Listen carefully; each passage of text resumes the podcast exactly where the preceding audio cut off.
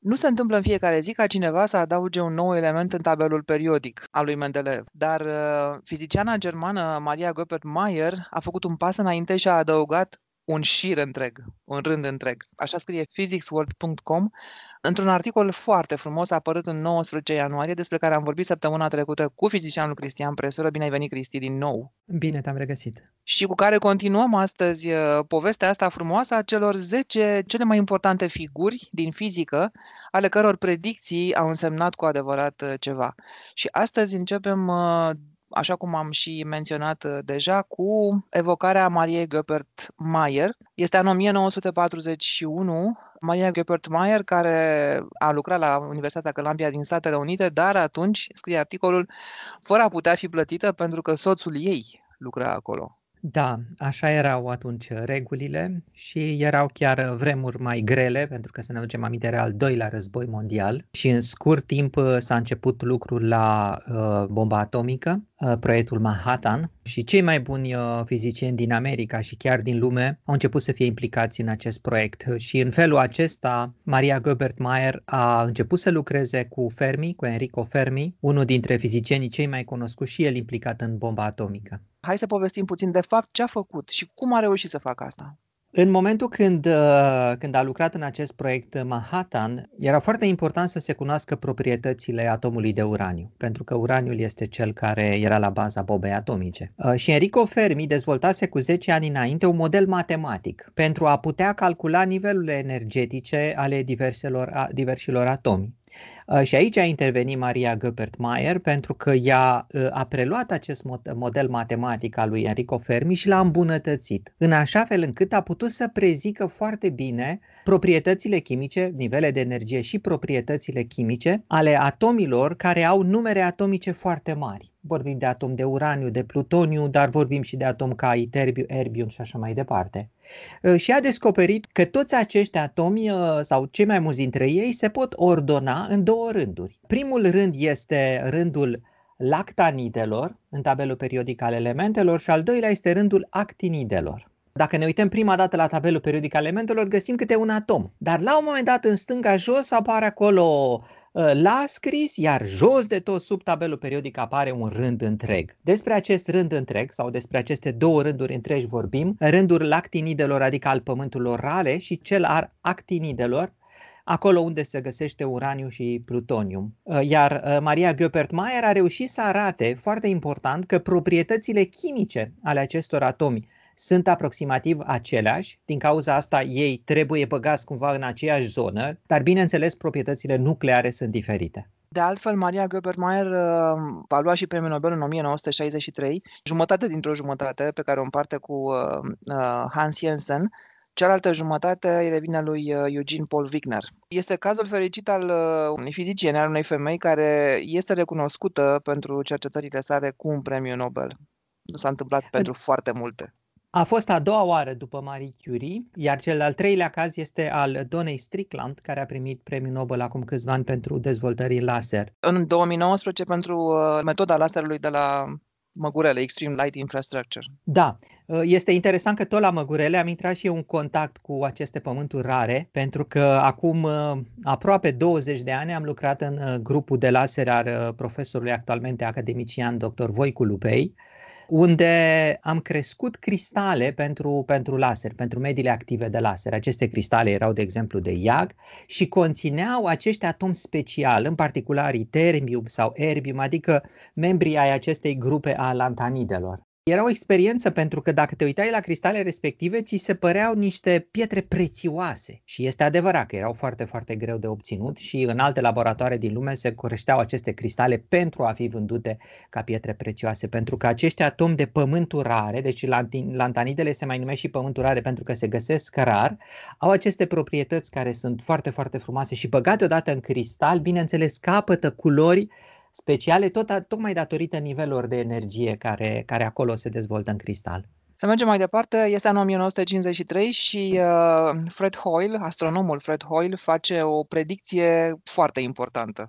Da, el spune că, uite, noi existăm, dar n-ar fi trebuit să existăm.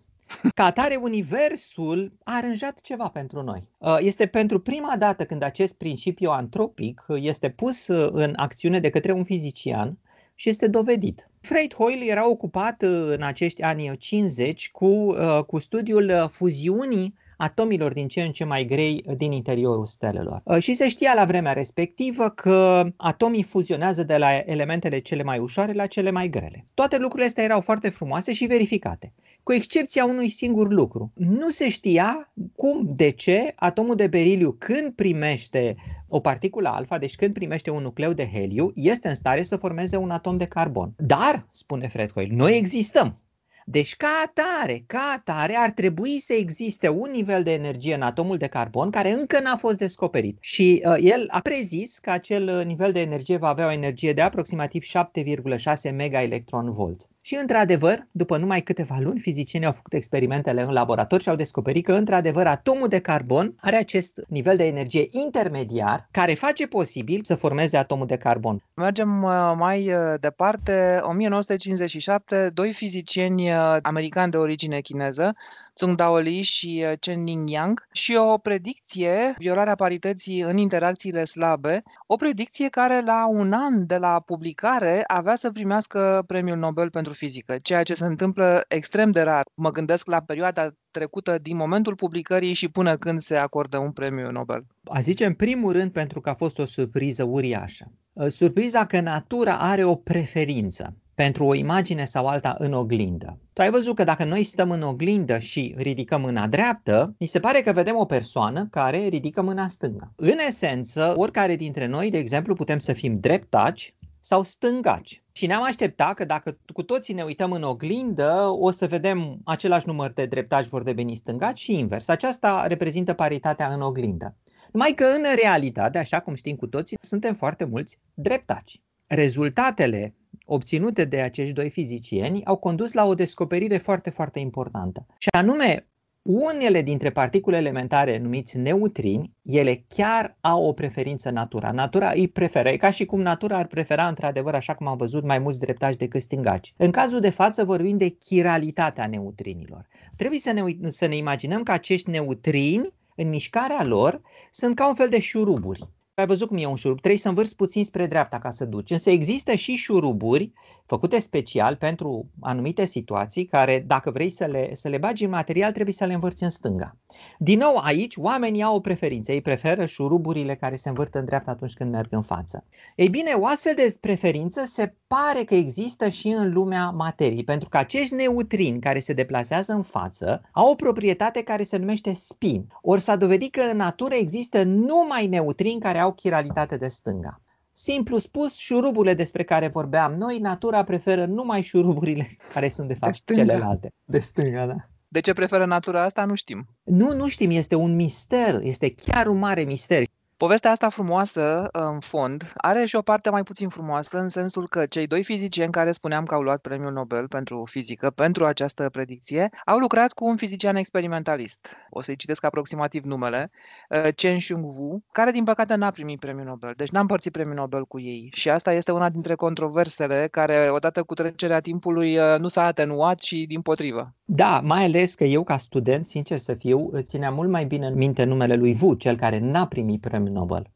Uh, tocmai pentru că a fost ceva extraordinar, dar așa este. Nu cred că în premiile Nobel tu știi mai bine, nu cred că scăpăm de controverse. Categoric nu. Cu toate că vine în contradicție cu ceea ce toată lumea știe, mai ales voi fizicienii sau mai ales voi cercetătorii știți că atunci când ai o teorie briliantă, dacă nu e confirmată experimental, parcă nu-i de premiu Nobel. Da, absolut. Sunt de acord cu tine. Ai teoria și experimentul, amândouă. Numai că și în fizică, ca și în alte domenii ale omului, există la un moment dat anumite preferințe, anumite curente, toți suntem oameni, inclusiv cei care dau premii Nobel, așa că adeseori se întâmplă astfel de cazuri. Mai avem două povești uh, frumoase, cea a lui Brian Josephson, care a descris efectul care îi poartă și numele, și despre care profesorul său, Philip Anderson, laureat Nobel în 77, vorbea la superlativ. Spunea că trebuia, el ca profesor trebuia să predea atât de corect, uh, pentru că altfel Uh, Josephson venea să-l corecteze. Pot să spun că este adevărat, pentru că eu l-am cunoscut personal pe Philip Sanderson, care a primit și el într-un alt an premiul Nobel și era un om extrem, extrem de exigent cu el însuși. Adică avea niște demonstrații de noi stăteam ca studenți și trebuia să le verificăm, să le facem, pentru că erau foarte, foarte bine făcute. Ei, cu toate astea, un student al lui, Brian Josephson, asta se întâmpla prin anul 1962, Uh, reușea ca să mai găsească câte o mică greșeală pe aici pe acolo la profesorul său. Ba mai mult, într-o zi a venit cu o nouă teorie.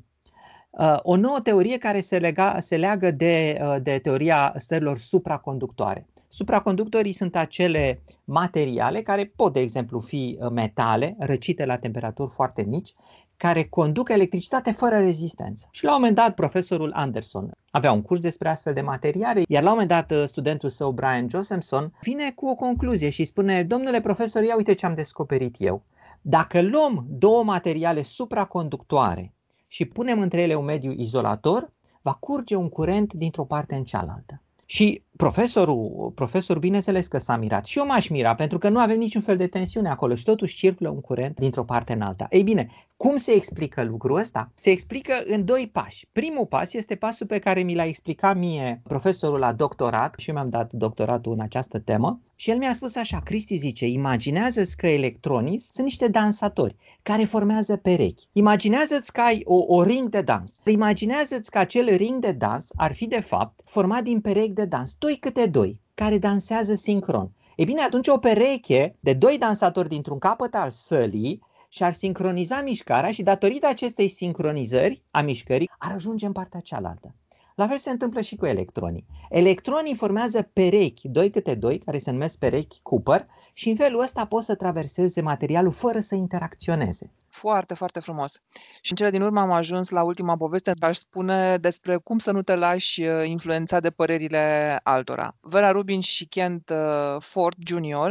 în 1970, practic, ei aveau primele dovezi uh, foarte solide că există ceea ce astăzi numim materie neagră. Ei bine, predicția asta a lor a fost apreciată de mari astronomi ai vremii respective ca fiind egală cu zero ca importanță. Nu înseamnă nimic povestea Vera Rubin într-un interviu că ar fi spus acești mari astronomi ai vremii, ai anilor 70, în momentul în care ea și cu uh, Kent Ford au, uh, au vorbit despre, despre lucrul ăsta. Repet, o poveste frumoasă despre perseverență și intuiție, cred.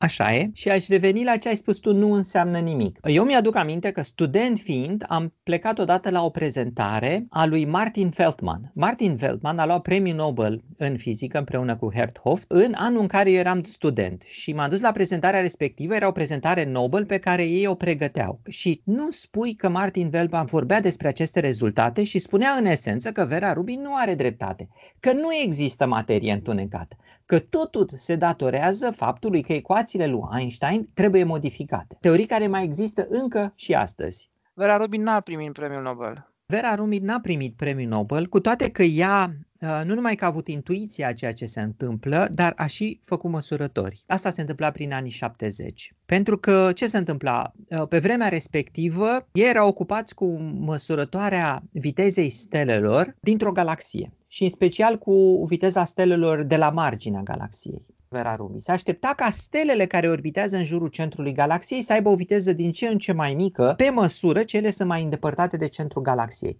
Spre surprinderea ei, a găsit că viteza acelor stele era constantă. Cu alte cuvinte, viteza nu scădea pe măsură ce uh, ele se, erau mai îndepărtate de centrul galaxiei, ca și cum în centrul galaxiei sau în interiorul galaxiei există ceva care le atrage și care noi nu vedem.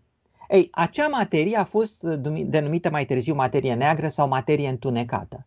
Iar această materie întunecată a fost estimată chiar de la început că este de aproximativ 5-6 ori mai multă decât materia obișnuită. Cu alte cuvinte, Vera Rubin a descoperit, cum să zic eu, hmm, un univers care e de 5 ori mai mare decât cel cunoscut și pe care nu-l cunoaștem. Nici Vera Rubin și nici uh, Ford n-au primit premiul Nobel. Uh, Vera Rubin uh, spunea totuși că faima este ceva trecător și că pentru ea contează mai mult faptul că astronomii încă îi folosesc datele. Chiar și mulți ani după ce a făcut descoperirea. Este cel mai mare compliment care mi se poate aduce, spunea ea într-un interviu. A murit la 88 de ani, o cercetătoare extraordinară. Da, și la ora actuală avem Vera Rubin Observatorii, Există Iată. un observator care, care îi poartă numele, în așa fel încât numele ei oricum uh, merge mai departe. Da, și poate că lumea știe mai mult despre ea așa decât dacă fi luat premiul Nobel pentru fizică. S-ar putea, s-ar putea ca pe viitor, uh, într-adevăr, oamenii să zică, ok, uh, Vera Rubin, observatorii, cine este Vera Rubin și să afle mult mai multe despre lucrul da. ăsta. Și apropo de asta, o glumă. Uh, doi oameni priveau o statuie și unul îi spune celuilalt, tu ar fi trebuit să ai o statuie în orașul ăsta. De ce nu ai o statuie? Pentru că omul ăsta care are o statuie n-a făcut nimic, dar tu ai făcut atât de multe pentru orașul ăsta și nu ai o statuie. Și la care cel răspunde, domnule, zice, eu prefer, zice, în loc să am o statuie și lumea să se întrebe pentru ce am o statuie, prefer mai degrabă ca lumea să se întrebe de ce nu am o statuie. Prea mulți oameni alergă după statui și, de fapt, nu fac lucruri de care ar merita o statuie. Mulțumesc foarte mult, Cristian Presule, pentru poveștile astea frumoase. Ne reauzim săptămâna viitoare. Cu plăcere, la revedere!